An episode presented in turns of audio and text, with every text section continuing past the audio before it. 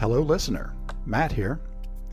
Support Ben, read his ramblings, or find further notes on this show at securitized dot com, spelled S E C U R I T Y Z E D dot com.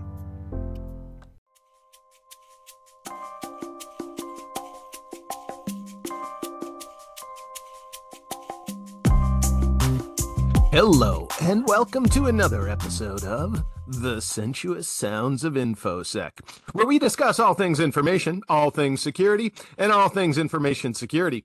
I'm Ben Malisow. And I'm Matt Snoddy. I'm Raphael Fiedler. I'm Joey Police. And I have to ask all three of you, because I'm the only one not qualified here.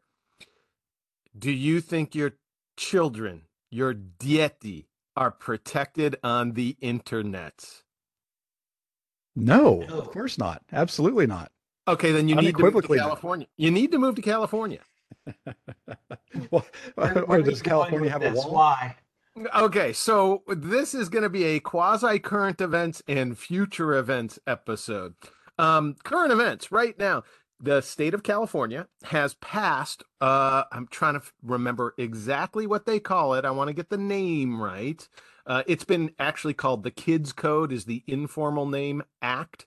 Um, but let's see. It is California Age Appropriate Design Code Act, A B twenty-two seventy-three. And um, this is going to keep children safe on the internet. Oh, perfect. All right. They get little... They get little life vests, you know. They I was get. Say, is it just a checkbox we we check somewhere and we're good? There's a helmet that you put on before you go interneting, you know, because they weren't safe before. Now they're gonna be safe. Great. Who wants to guess the provisions of this brand new state law? By provisions, what do you mean? Guess, guess what it requires. Do you have to live there? No. Well, I mean, gosh. I, I don't, th- that I don't know, but, but guess what it's meant to do? What is it supposed to do? How, what, other than just saying, Dyeti are safe, what, what is it, what do they make online hosts do? You're going to have track to register their users. Everything. Oh yeah. Register as well. You're going to have to register. It's going to be some kind of a, a big uh, ledger. Yep. Oh, yep. Blockchain. And, and, and this is to protect their privacy, you know. That's how, that's how that works, right? And and evidently, this is kind of uh, California got the idea from the U K, who did something similar. And it, Rafi, you you now you're kind of it's tickling your memory here. Do you know how? Do you know how it ended up getting implemented? How what the end result was? I, I can't recall that, but I I know that uh, I have some friends in the U K, and they're like, yeah, they okay. They, We're very like pushed against this in the beginning, and we're very upset about it as well. Kind of nonplussed, right? Now, yeah, if yeah. you all remember, the, the original efforts at the, the start of the interwebs on protecting Dyeti was first, let's determine whether or not the user is of legal age of majority. Mm. And how did they do that? Well, oh, you're required to have a splash page if you have adult content that says, are you eighteen or are you not eighteen? Now, we didn't strictly have the internet when I was under eighteen. We had B B S's and, and dial-up. Um, but I don't know about the three of you, because I know you're parents and you have a different perspective. But when I was fourteen, if there had been that splash page, do you want to guess the probability that I would pick, no, I'm not eighteen. Don't show me this content. Now, you, were you being unethical in that situation then? Yeah, you were, were you lying? Well, now let me ask you this. Okay, all right, we, we, we're going to come around to all this, but my question is, if you're keeping information from me that I want, am I being unethical in not following your rules, man? I don't know. I want an awful lot of information that I can't have access to or that I shouldn't have access to. Right. Okay. So, so it, it turns out that California became aware at some point that children weren't always honest when clicking on that splash screen. Yeah. I'll banish the thought. I know. Right. It, it's, I, I'm amazed myself. Um, So now they're going to require certain things for online content providers who may have children who come to the site. One is no autoplay of content for users under the age of eighteen. Okay. Okay. All right. Uh, honestly, I find autoplay annoying on videos when I'm trying to scroll through a thread anyway. That's just, I always disable that function as an adult. Yeah. The other thing is they're going to make users verify that they're over eighteen. And the way this was implemented in the U K is Google, and I don't know if this is true in Austria too. This might be E U-wide. Okay. So no, the U K is not part of the E U. I, I understand that. But they they left. They were very yeah. thankful. They escaped. They escaped. And and the way it's been implemented is that, let's say you go to YouTube and the, uh, the content provider has marked their content as uh, for adults or mature audiences. You have to verify either by, here in the U S, you just log in. In the U K and other places, you have to verify that you're over eighteen by holding up your I D with a photo on it and letting them scan it. Are you oh, kidding boy. me? What's that, Joey? I said, are you kidding me? But it's protect your privacy, Joey. Joey, it's to protect your privacy. Joey. Uh, I, there are other there are other groups that do this. Um, um, oh, yeah, that, that's right. They're called extortionists and ransomware.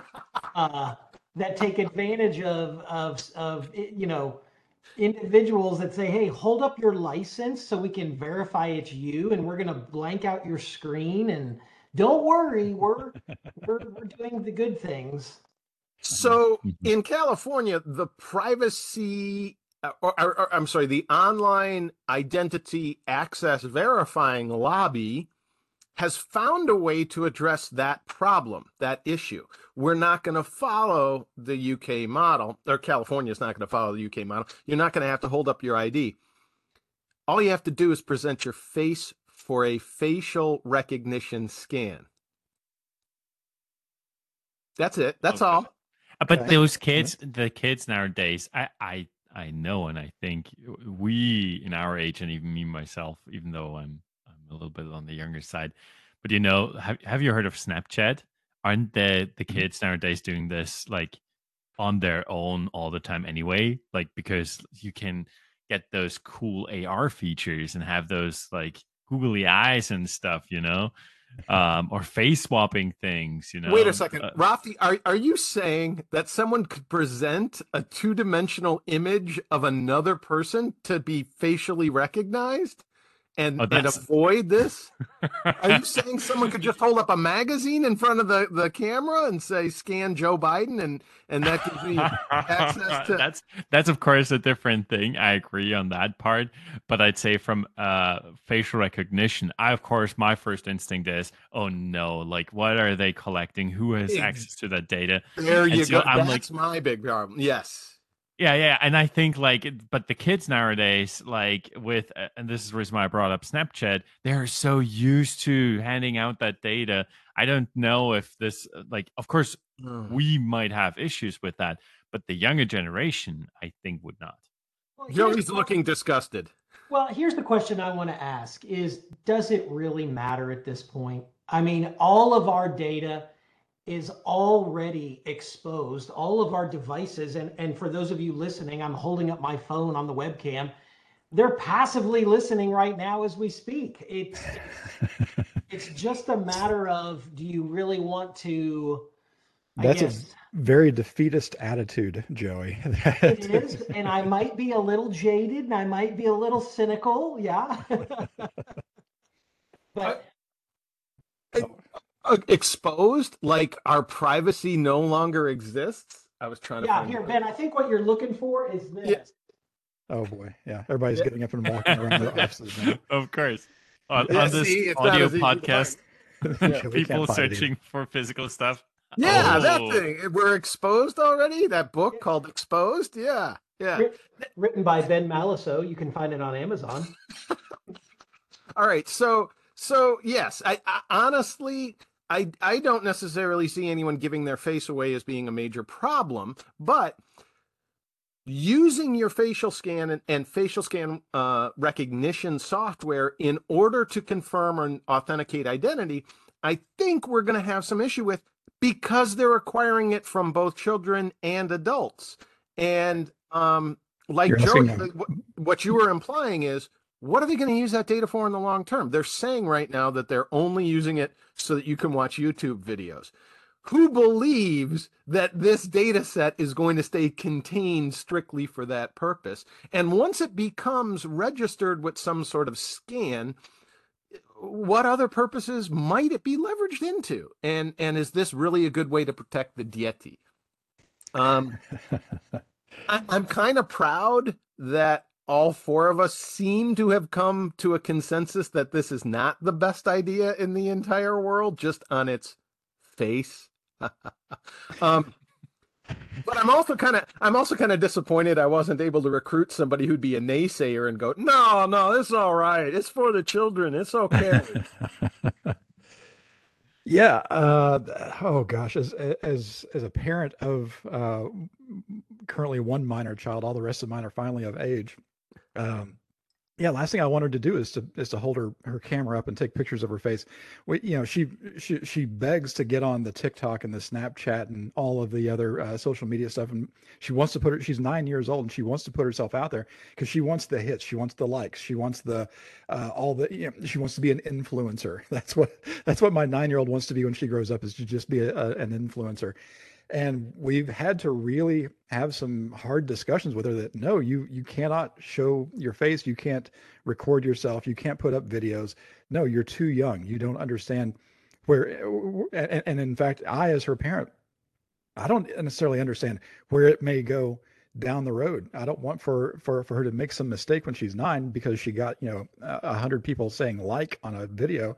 And then ten years from now, all of a sudden be like, oh, I, I really shouldn't have done that because I didn't have this unforeseen consequence at this time.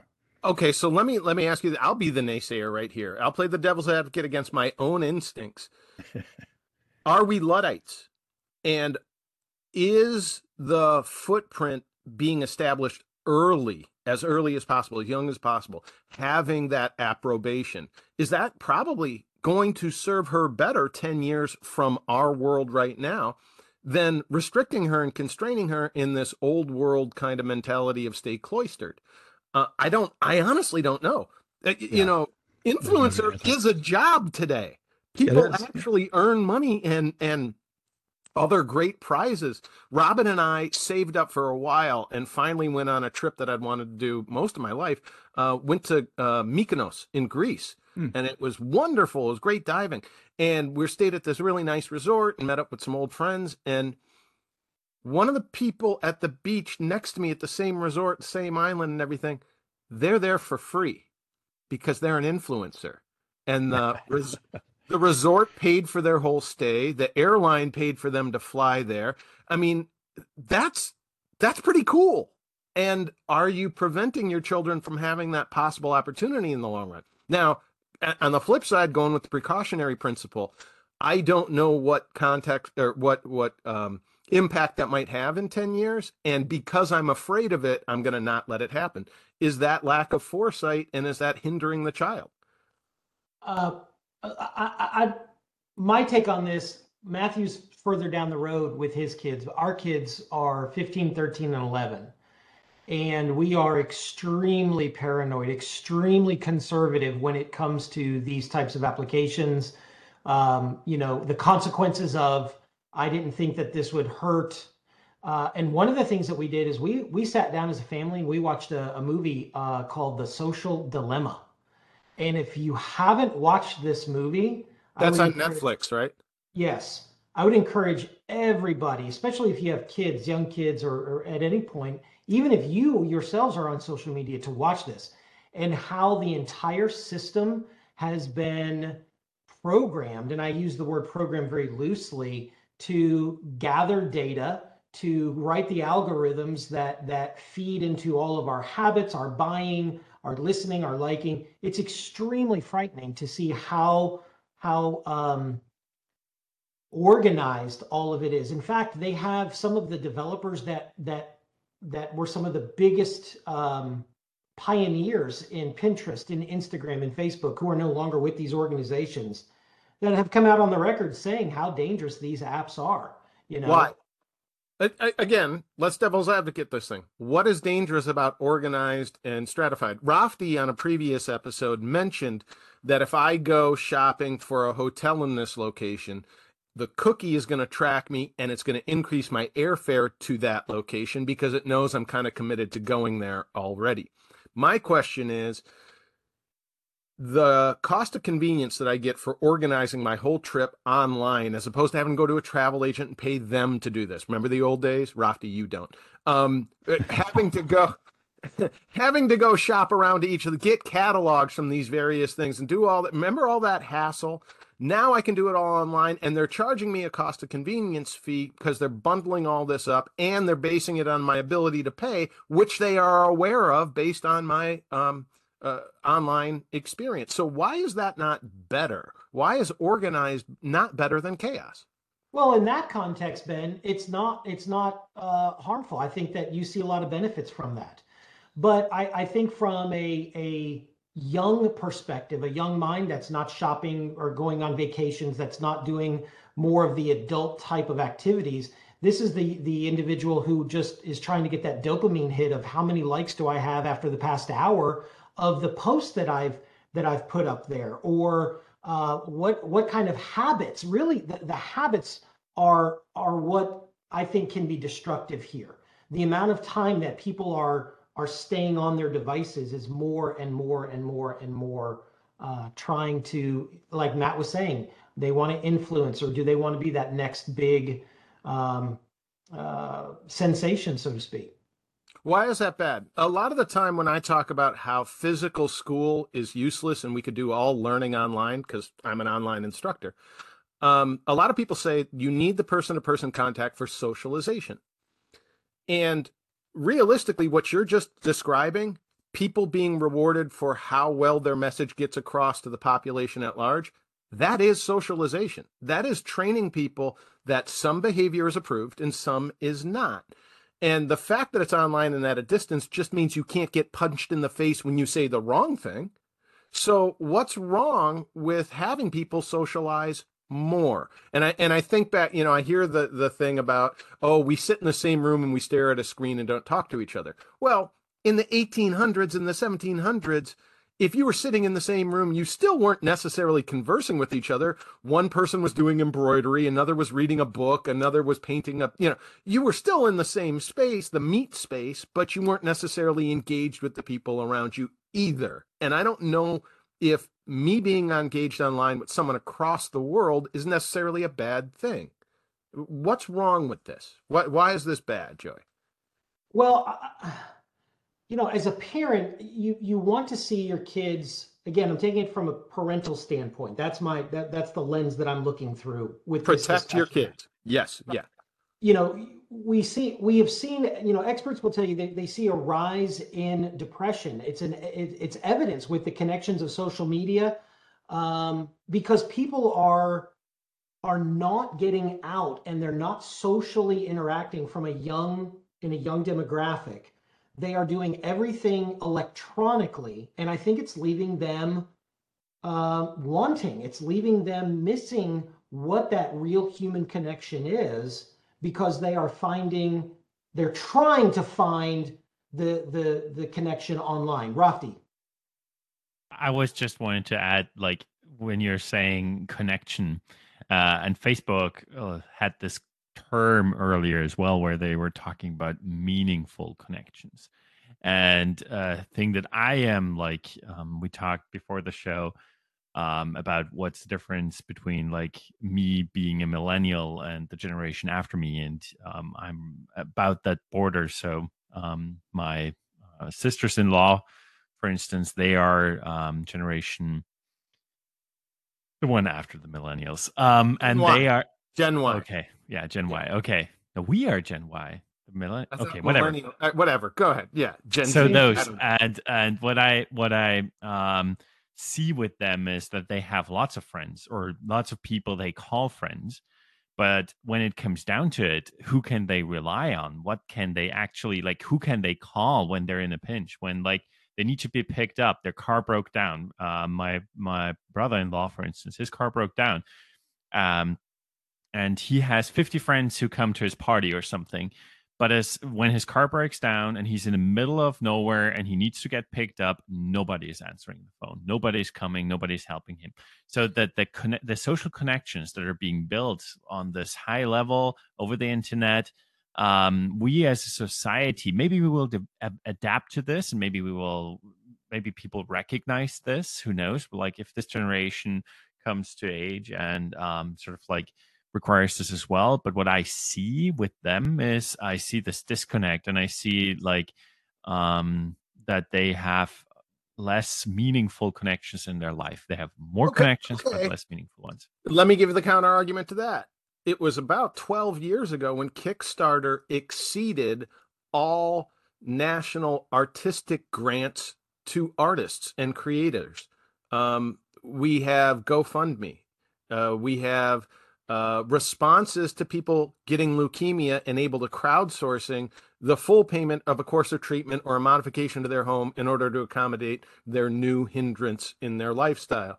Right. Um, so while these things may be facile, they do end up in actual impact and actual results that you could not have had with your neighbor being three horse days of riding away from your homestead, you know, a couple hundred years ago. Uh, the, the reach that you have now, while it may be more on the surface, they're not going to come and pick you up from the airport, you know, because they don't really like you that much. You can still get a true, for lack of a better term, meaningful connection, even with an online persona. People can buy us a gallon of gas online. Yeah. Maybe just to add to this, I think what What um, you're saying is, well, internet technology has its use, and I agree so much. Like that, the that we can have this podcast, that you can listen to this podcast, all only feasible through the internet. Not even like with sending out cassettes or C Ds, this would be possible on that scale. Um, so there's a use case, but there's a reason why we don't cook all our meals in the microwave um, exclusively, uh, because like there is a place for a kitchen stove, and there is a place for an oven, and there is a place for all these other technologies that we like have, which are old. You know, I, I'm like I do grilling from time to time as well. I I still use the oldest technology to prepare food. Um, Fire. Yeah, fire, exactly. But like I use, um, and I use a microwave as well, but it's only a part of the toolkit. Would you and- please explain this to Robin? Because she keeps giving me shit about having a, my own, uh, my old L Ps. Um, and and, and, I, and agree, I don't yeah. even have a turntable. And, and, and she finds that highly annoying. All right. Uh, so, all right. I, and I, you know, and I think another cautionary thing to, to play devil's advocate to my devil's advocate. Uh, the thing I think Joey and Matt are talking about, the, you know, possible future impact. What if the kid is taking a picture of themselves and does become an influencer, and ten years from now, we, most of us have books on the shelves behind us in our video on our webcam right now. And what if one of those books ten years from now falls out of favor among the social, among society at large? And now that kid who was nine years old when they started influencing becomes a pariah at nineteen for a book that was on a shelf as a child that they had very little judgment or control over, right? That's what I was going to bring up is there, there's this concept of online brigading where groups of people can change their mind on you and a mo- on a moment's notice because of something small, something innocuous, something perceived that may not even be real. And then all of a sudden you become virtually shunned. You know, it's kind of like the scarlet letter. You know, all of a sudden you have this this badge of dishonor on you, and you lose uh, uh, influence, you lose uh, revenue, you you you you lose uh, cachet among the groups of people. And it's very, very easy in an online setting to have that happen. Um, And and Joey may have seen this as well. I've, I've certainly seen it with my kids. Uh, online bullying. You don't even have to be a famous influencer. You don't have to have a TikTok or a, or a YouTube or something like that. Kids can online bully and and get brigades of other kids to go against you or your child or something like that. And it is super dangerous because, again, getting back to the whole depression, mental health thing, um, as high as that high may be, if you do become a successful influencer, that low is just equally as low on the on the flip side of the depression. I think that speaks also what Matthew, what you're saying, it speaks also to how corrupt our society has become, and how how uh, um, I think it's terrible. There's a statute of limitations in the human life that we should not be held accountable to sins that we did when we were twelve years old, or for that matter, twenty years ago. None of us are the same people that we were twenty years ago, not even ten years ago. Everyone changes. So, so while yes, unfortunately, and it's sad that we live in a world where if something is brought up, that somebody finds a picture or finds a quote that you said, you know, X amount of years ago, whether it was a decade or two decades ago, by golly, we are holding you accountable for those sins, and you're going to pay for that. It is, it is horrible that that happens, but Matt is right. It does. That doesn't mean that it's, I, I completely disagree, and I am vehemently against that type of cancel uh, mentality. I was waiting for you to say cancel culture. Yeah, that's what it is. Yeah, maybe it's, it's it's a flip way to, to kind of distill it down. But yeah, that's kind of, yeah. Uh, again, you don't have to be the popular kid at school to get uh, have have this kind of thing. You can just be a little bit of an outcast who has a couple of other friends, and all of a sudden you get online bullied. Anyways, yeah, it's it's a terrible thing, and it's okay. It's a big reason why a parent would not want their child to be uh, online and and and and be known. Exactly. Okay.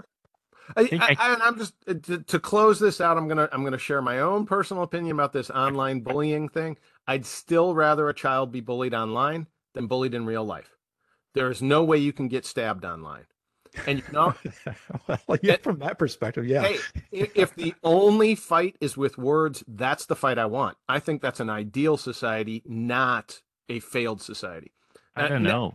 And you can always go and create a new identity. Uh, online, no one knows you're a dog. Oh, right. That's weird. I have maybe some some experience to share in regards to the actual topic, like with the video being like activated so that you verify who you are.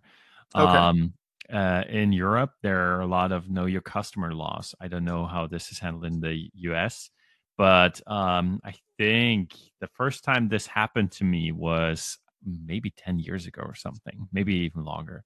And there was this uh, like Europe has.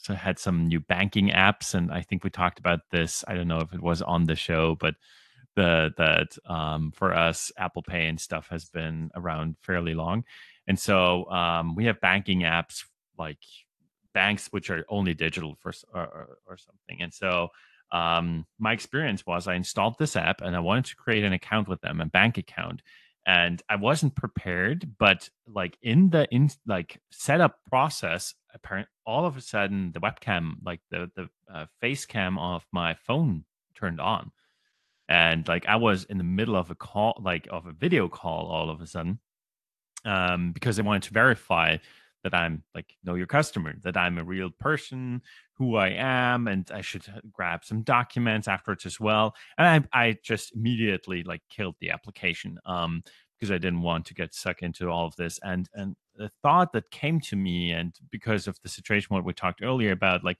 what is in your background, what books are there, or stuff like this. I'm like, with this verification thing, if this becomes normal, use like in this situation, the first time ten years ago, I was very aware that I wasn't, that I was not uh, actively aware of what is in my background. What, where am I? Am I in front of a white wall, or am I in front of like a bookcase, or like, I mean, now with COVID, everybody was joking, do I wear pants, you know? Yeah. and, and stuff like this. No, but back then, of course, like, you were like, where am I? You know, you, you're just, you were on your phone, you were creating, downloading this app, creating an account and stuff. And so I think like those questions pre-COVID that we were like very uncomfortable in how we should present ourselves and stuff. I think we became a little bit more loose maybe over time. And if this becomes a habit that you just like the camera turns on, because it would turn on for everybody, not just for kids, but we're talking about especially for kids, but for everybody, and getting sort of like desensitized of of getting like a camera turned on in our face all the time. Don't like it. Uh, I think this is very yeah, much. I, in... I don't like the know your customer law altogether. I, I, yeah. In two thousand nine, I went to open a bank account in Texas when I was living there. a savings account. And um, they started asking me all these questions like, you know, what's your home address? What's this?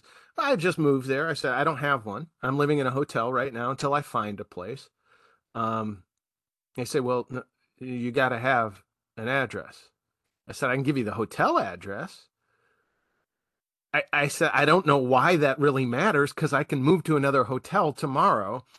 And we got into this philosophical discussion, this high-strung bank uh, staffer and I, where she was explaining to me that this is really important so they can stop terrorism.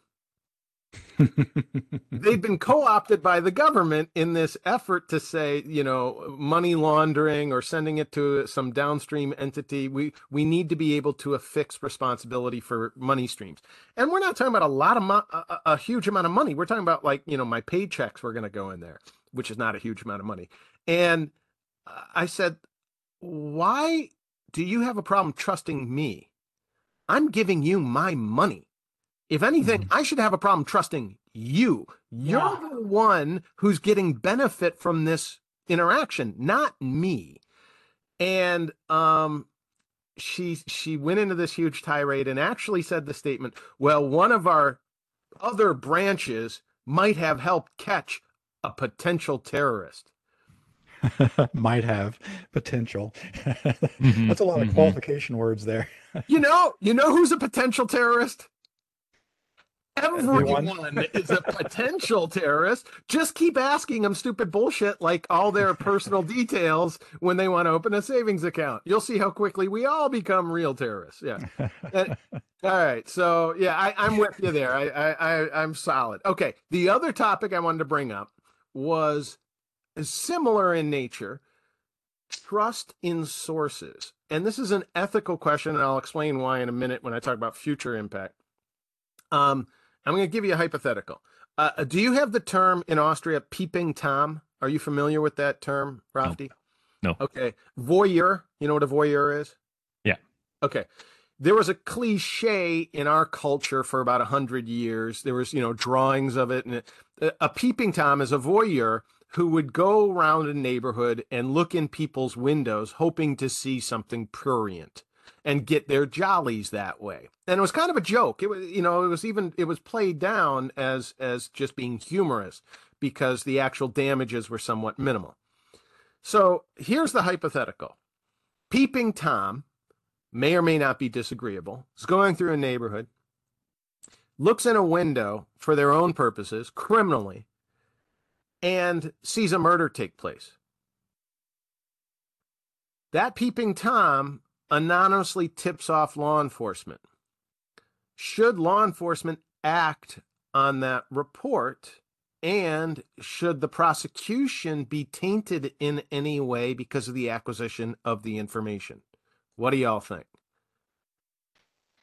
Oh, this gets into um, all the ideas of... Uh, um, um, it's Rear Window with Jimmy Stewart. Yeah, uh, yeah, yeah, yeah. I was thinking of the legal term. Oh, gosh. Um Uh, where, where, where uh, immunity, where you can you, you you can get immunity for other crimes that you may have, have committed because you're going to testify on bigger or more pertinent crimes that you're okay. aware of. All right, so uh, so let's that would be if the voyeur made themselves available mm-hmm. to the prosecution. I'm talking about even just an anonymous tip. Mm-hmm. Well, I think that goes back to how how much weight do anonymous tips in general get, which isn't a whole lot. I mean, tips are tips, but uh, yeah, I, I don't, I, I don't work in law enforcement, but I don't think that they put a whole lot of weight with anonymous tips unless they have very clear specifics and are very uh, knowledgeable about the uh, uh, the act that they're they're reporting on. So, yeah, from that perspective, I think that law enforcement should still act on it just the same way and not have any concern about how the information was gained, just that they now have the information. Joey? Uh, yeah, I fall into Matt's camp with this as well. Um, it's a good question, and I, I, I, I'm stumbling over my words here, but I don't think that um, I don't. I, I'm I'm all over the board here with this, but I'm just gonna say I'm, I'm in Matt, I'm in Matt's camp with this. Okay. Let me say that. Okay, Rafti, how about you? I don't know. I, okay. I mean. As far so first off, I'm not sure like what what the situation would be like. Uh, I think in, in Europe, our front yards are usually non-existent, so you can basically see inside the the windows from the street anyway. Um, so maybe the situation in general is a little bit different. We don't have to step on another's property to maybe see stuff like this, but I I just don't know. We well, have curtains are very much a thing here. Hmm? Okay, Sorry, so how about just morally and ethically? Yeah, morally and ethically, and I was, and this is part feel, of. Yeah, yeah, would you feel good about prosecuting a murderer, even if the information came from a distasteful place? Yeah, yeah, and I understand this, but uh, like, what sort of information you would say he was able to identify the person who killed that mm-hmm. that guy? Yeah, I I mean, uh, from an anonymous source, and I think this is where we're from. Like, I I like the uh, the thing that Matt was saying, like. If he actually testifies, and I'm, I understand the immunity thing, even though I have some issues there as well, where I'm like, I don't, like it was still wrong, you know, in yes. some sort. Yeah. So this put aside, um, I think an anonymous source, don't like it. I, I just don't like it. it. It rubs the wrong way. It rubs the wrong way, doesn't it? It makes you feel kind of dirty. And and, and I'm yeah. kind of in the same camp. I do understand that a greater evil should be addressed in the course of justice, but you kind of don't like the lesser evil getting away with it either. Right? Well, would it be any different from if your pet went missing and you offered a reward for the pet to be returned, and the person who returned the pet to collect the reward was the person who stole the pet in the first place? In other words, they stole Stop your it. pet to get a reward. Do you still give them the reward and get your get your pet back? Well, that's just kidnapping at that point. You know, I mean, yeah, but, that's I mean, basically what that industry is, is. Yeah. Do you want your dog? Do you want your dog or your cat back, and be out fifty bucks or a hundred bucks or whatever your, your reward was, or do you want to put this person behind bars for for for theft and you know animal welfare stuff and whatever? Can you prove it? That's that's the only other question I have there. I mean, I I believe in not paying the ransom. If you pay the ransom, they will do it again. Uh, so we did a whole episode on ransoms. I know, I know, but I'm just like if if I'm like I don't negotiate with terrorists, I don't pay the ransom. If uh, oh, they I would do. do it again. But didn't you, father, as a father of just... four, I've negotiated with four separate terrorists on many different occasions. But didn't you? And they weren't just potential terrorists. Um, yeah. But Rafi, didn't you have a friend on that ransom episode who did pay and yeah. get his data back? Yeah, uh, but I like. Do they stop? It's like no, no, no, no. You're encouraging the industry, but on the other hand, you want your data. Yeah, yeah. I yeah. want my pet. Matt wants his kid. Well, Matt may want two of his kids back. Maybe not. But, in, the, but in this situation, what Matt is saying is the person, like, you know, that the person who the person is who stole your pet. So you're just like, no, no, you, you are not getting any money. On the contrary, I'm like, I'm pressing charges. I don't know what the, the U S okay. terms for stuff Interesting. Like this, but no, I'm, I, I'm so not again uh, for like with the ransomware thing, just saying, yeah, I would still be against it. Like not pay, don't pay the ransom. Uh, if you have any other way of regaining the money, of course, we talked about this in this episode as well. They need, they have, it's a business model for them. So this needs two things. First off, they actually need to provide you the key. Otherwise, nobody would be paying in the future. And the second thing, uh, so many people are paying that this actually is a business for them. So, and, and I would add nobody... a third thing, they're making it yeah. economical enough based on their target's ability to pay that people exactly. can pay it. I mean, they've, exactly. they found a market price. They found the value for this. All right. So, the reason I'm bringing this up yeah. is because we are on the cusp now in the United States of election season. And in the past few elections, and, and I'll go, I'll go pretty far back. I'll even go back to uh, the Clinton election, the first Clinton election back in the nineties. There have been instances of information that's been revealed, often through distasteful, unethical, immoral means, that is still pertinent information for the electorate to know. And I think a lot of the conversation has kind of let this fall by the wayside. um, the, the conversation has said the theft of the information or the acquisition of the information was wrong. Therefore, we can discount all the information. I don't know. If the voyeur still sees the murder, I still want the murderer prosecuted. I still want justice for the victim. Yes, I don't love the voyeur, but on the other hand, th that kind of is necessary. You know, we kind of got to do something to stop the murderer, right? Yeah, take the now win. You're, what would you say, Joey? I, I said, yeah, take the win. Yeah, I take the win. Yeah, yeah. Okay, so... So now, Rafti, I'm not sure you remember this, but the reason I reached all the way back to the Clinton thing is um, the original source of the Clinton peccadillos. And it's so weird that what he got hung on was having sex in office as opposed to all the other potential corruption that was going on. I mean, it's just kind of goofy and ridiculous. But the original source was Linda Tripp, someone close to the administration or close to somebody who was close to the, you know, a friend of Monica Lewinsky's. And she recorded conversations they had and made them public. And it was a, a very ugly, weird, self-aggrandizing thing for, you know, no possible conceivable rational reason. And the source for the information was a little online blog that nobody had heard of or taken seriously before, called the Drudge Report. Yep. And it was at first discounted for a long time because yep. of where it came from. And um, and then once they were able to actually acquire evidence and substantiate it, now all the major news entities sort of glommed onto the story and ran with it. Um, again, is that... Is it information we should have ignored because it came from ugly sources and through a questionable publisher, or is it information that the electorate should know? How do you all feel about that one? There's no good answer for that because you're mixing politics and and and crime at this point. And fair enough. Fair enough. Po politics is inherently uh, polarized. Criminal. And oh, so you're oh, always okay. going, well, I was going to say, you're, yeah, and criminal, yeah. But, but politics is always inherently, you pick a side and you will do whatever you can to support that side. So it's it's a loaded question. Mm.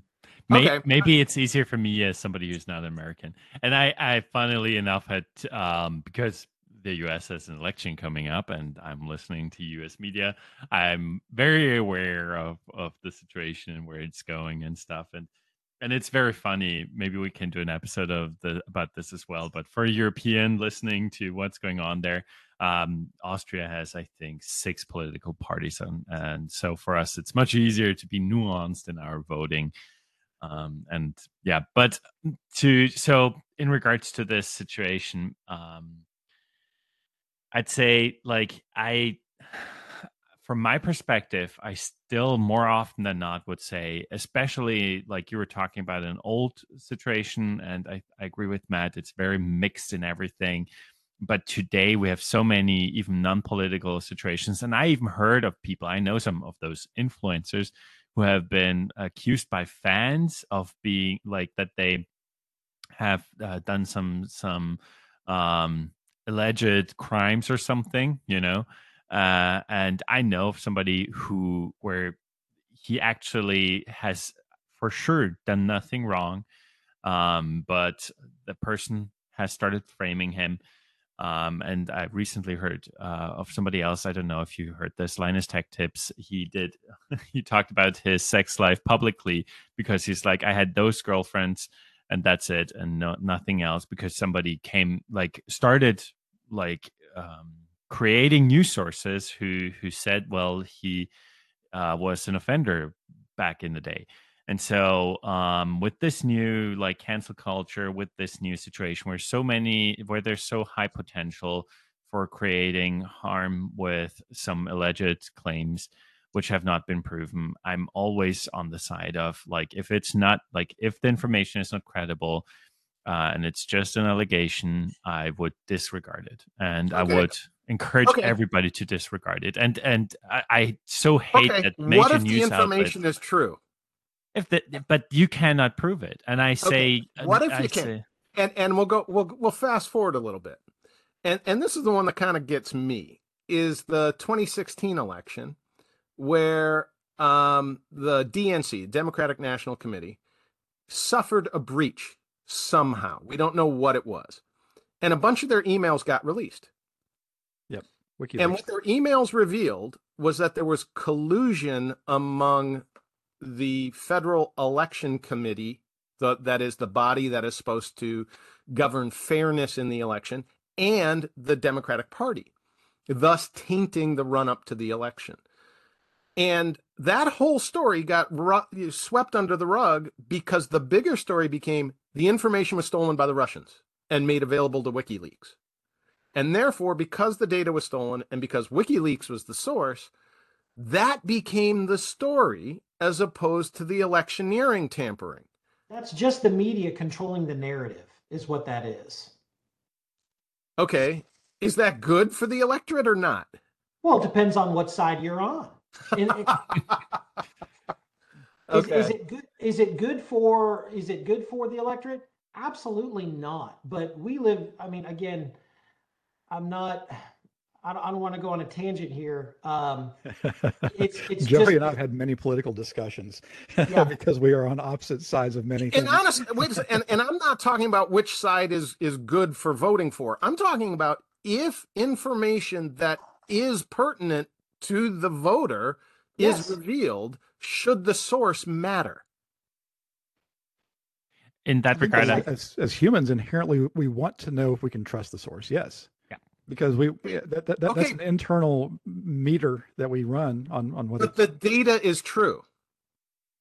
Right. I mean, for, forget trusting this. The source is evil. Linda Tripp is evil. The, you know, the, the, you know, the voyeur is evil. Yeah. Forget the source. The mm-hmm. data is true. Right. Should we still not have access to the data, and should that not still be actionable? It should be. We should still have access to it.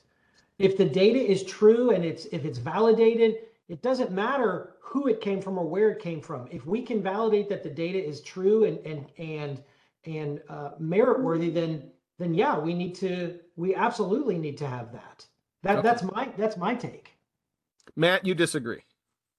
No, I don't think I disagree. I, I yeah, I always I'm always going to be on the side of more more information, more open information, more freely sure. available information. Information is inherently good.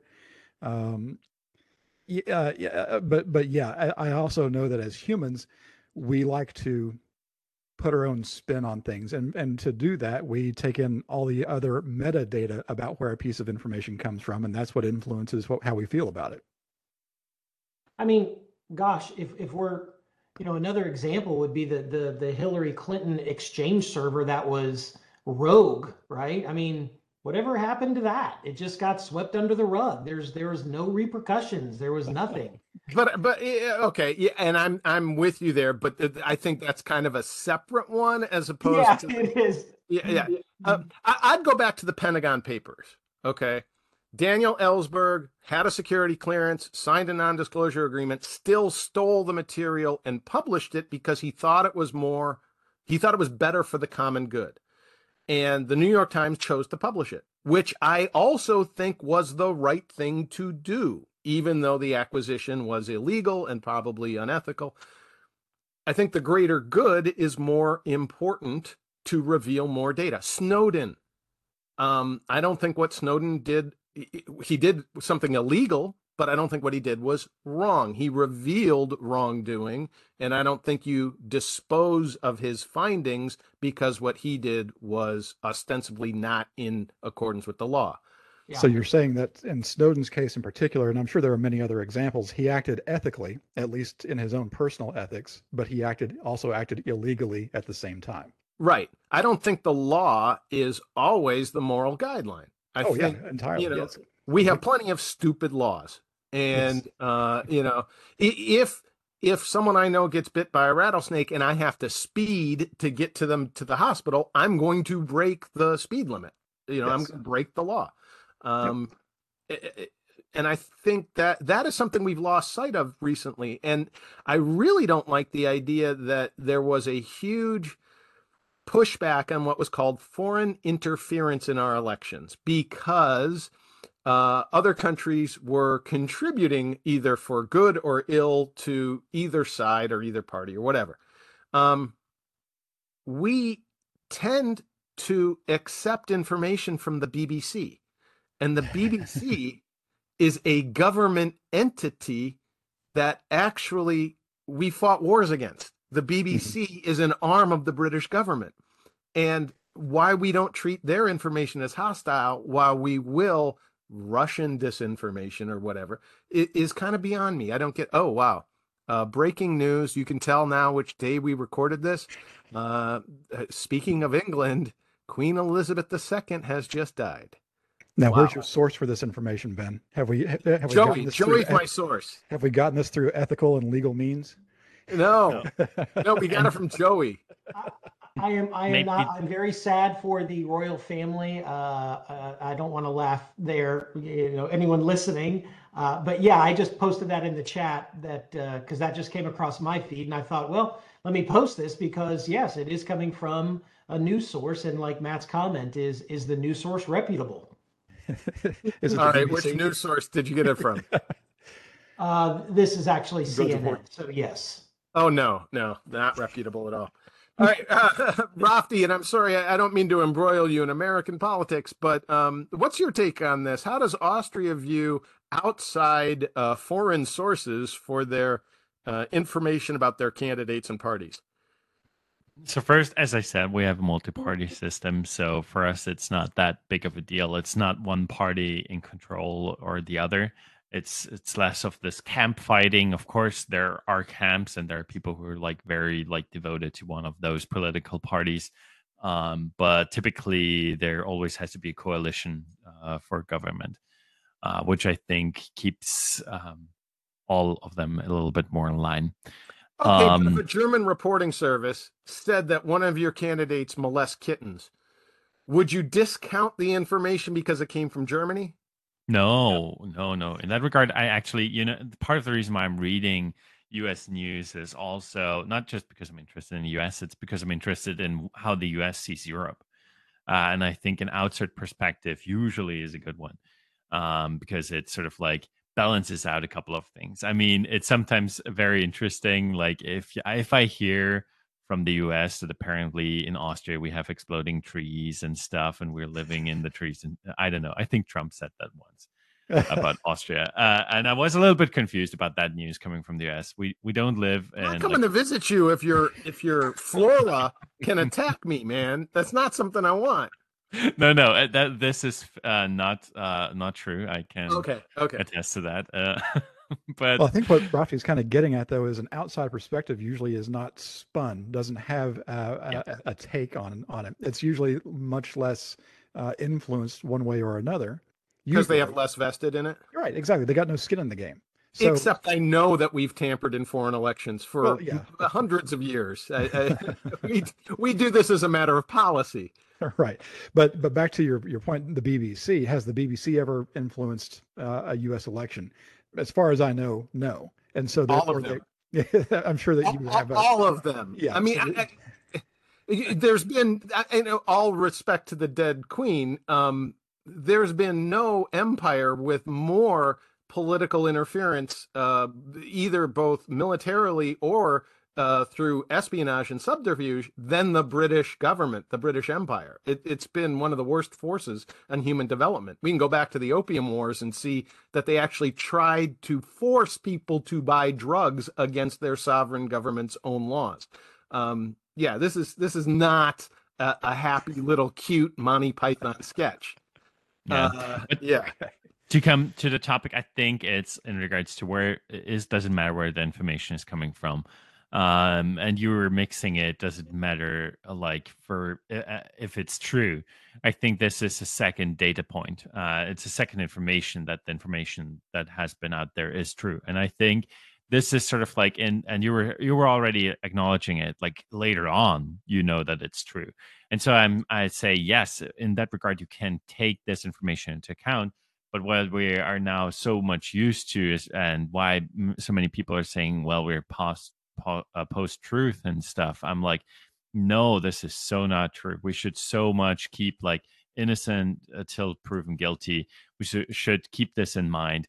If information is out there that's like targeting someone, we, I, I, I intentionally uh, disregard it. And I think this is my responsibility. So in regards to all those political things we have been talking earlier, I'm not against them being published. What I, what I want to encourage with this as well is, like, if you read allegedly, or if you sort of like read where the information is coming from, you have to like do this mental exercise. And of course you cannot do it one hundred percent, uh, but to sort of like still keep your mind open that this might not be true. And that okay. this person might be innocent, or so we need, we need a reality innocent. check for the hot take. The, yeah, revela the revelation shouldn't be the thing we base a decision on, but it might be a jumping off point for doing a deeper investigation. And um, and I'd say, like, in regards to media, is the media bad? The media just, of course, also, and yeah, it's an sort of like it it feeds, of course, on this attention as well. We were talking earlier about the Dyeti and how they are like attention feeding themselves, and but of course especially old media, now that there is so much like in this attention economy, so much other stuff that's like so much better in grabbing our attention than they are. Um they are like, of course, going with all those hot takes, going with all this new information, trying to to amplify it a lot more as well, just to get the the attention there. And so I'm like, for me, I'd say the information out there, and you were saying information is better. I agree, but I think like from an educational perspective, and I would love to see the media more in this regard as well, like taking a responsibility. I recently, um, uh, but this is a whole different thing. But when it comes to Rafi, where are you going, man? Wrestle, wrestle that idea to the ground. Yeah, good. So when it comes to like from a responsibility perspective, I think like if you're sharing information, you need to make sure that then that. Uh, to know how you share the information, to whom you're sharing it. Yeah, um, but but media's never done that. All the way back to Pulitzer and Hearst, they were you know they were manufacturing wars. This is this is nothing new. Yellow journalism was not invented with the internet. Now, I'm not saying that it's I'm that it, the internet is making bad. I'm just saying that this is something that we as a society should push for uh, and sort of reward. We were talking about earlier about the the guy who's bringing the kid, and should I pay the uh, bringing the pet, should I pay the the the person who stole the pet, should I pay the media that is sort of like um amplifying alleged yeah. messages and stuff like that? But we're not rewarding them with money, we're rewarding them with clicks, and a click doesn't sure. cost me anything in terms of my decision making, but it does reward them in terms of revenue. So that's where clickbait comes into action too. Exactly. Uh, which is the same as a, a, a you know a prurient headline, which has always been around. I've got a I've got a fan, an acquaintance, who um, got in touch with me after reading one of my books, who's actually fixed in an American election. Uh, ended up getting caught for it and serving time for it. Um, but this is interesting. It, it, it is something that I've tried to get him on the show. I've tried to get him on the show so many times, and he just refuses to do it. He's, he wanted to put it behind him, you know, the whole ten years ago, I'm a different person now kind of thing, reinventing myself. And good for him. Rehabilitate that. The surprise still... isn't that you have a, a a friend and a fan who's a convict. It's that I, I, it's that you I'm have not, any that. I'm not going to trust him with my pets. Okay, I mean, I just I want to point this out. There's only I said an acquaintance. Okay, so, um, but you know, he made mention of the fact that it was trivially trivially easy to do, trivially, and that this trivial trivial tri trivially. Trivially, yes, yeah. easy to do. It was very easy to do. And um, that the fact that he got caught was only because of, of hubris and happenstance. It wasn't anything that was um, deep investigations. It was no uh, uh, strike team of federal agents. Um, and it does occur.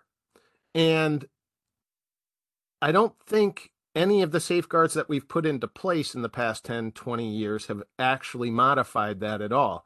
I think at the end of the day, it's still going to come up to the voters to be able to make that voice heard. And I do believe in democracy. And I think it's important that we have as much actionable information as we can in order to make those determinations. Um, you know, and, you know, to, to, but when it all comes down to it, even with all the information, you're still usually choosing between the lesser of two evils. You know, which person do you dislike least? Giant douche versus shit sandwich. Right. The South, the South Park motif. Yeah. Yeah. Right. Yeah. Now, I, I would, I kind of like the buffet style that Austria has. If we could choose from six different assholes, I yeah. think that would be pretty cool. the, the Austrian I, I agree. system is very different in that regard. Our president has almost no, um, like he has no executive power. I'd say he is a, the head of the executive. Pre- you don't treat yeah. your president like a monarch. No, the way we, we do. No, no. no. Our How chancellor is the one who's doing the most of the um, governmental stuff. So good, good. I like that. More checks and more balances. All right. We've kept Joey way too long. Uh, I know he's got other stuff to do. Uh, Joey's got to go make money. And he's going to protect his Dyeti. Yes. Off to, off to secure and protect the clients. Excellent. Uh, they are the most children, aren't they? Um, we had that discussion earlier today. All right, then. Um, does anyone have a product or an event that they want to plug coming up? Say, I wanted to encourage everybody that this information, this media here, the information we bring, we try to bring it with, uh, we think about it a lot. I think you hear this. So you can, of course, give the show money, buy us a gallon of gas. Um, I hope the link is in the description this, this time. um, if not, um, it's actually not on the Wannabe site. It's on the Securitized, Securitized. website. Okay. I'll so, try to put the link in. We'll see exactly. if I can understand the technology. Uh, until next time, I'm Ben Malisow. And I'm Matt Snoddy. I'm Raphael Fiedler. And I'm Joey Police. See you again next week for another episode of The Sensuous Sounds of Infosec.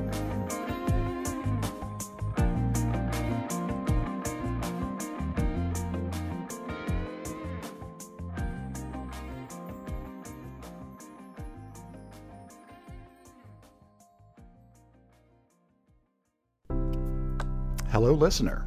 Matt here. If you like listening to Ben, Robin, Rofty, Joey, or myself, please consider supporting us at buymeacoffee.com slash securitized.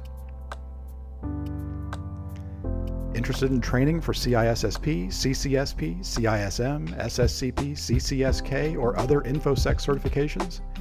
Go to Ben's website for all his training programs at wannabeaCISSP dot com, spelled W A N N A B E A C I S S P dot com. Engage with us on Discord. Do a search for WannabeaCISSP. Feedback or questions on what we discuss? Send a good old-fashioned email to Ben at ben at benmalisow.com. You may hear your feedback on a future show. We are all working professionals in the InfoSec industry, so feel free to link up with us on LinkedIn. Support Rofty's company and test drive their free firewall software called Portmaster, downloadable at their website, safing dot io, spelled S A F I N G dot I O. All opinions expressed in this podcast are our own and do not necessarily reflect the opinions of our companies or employers.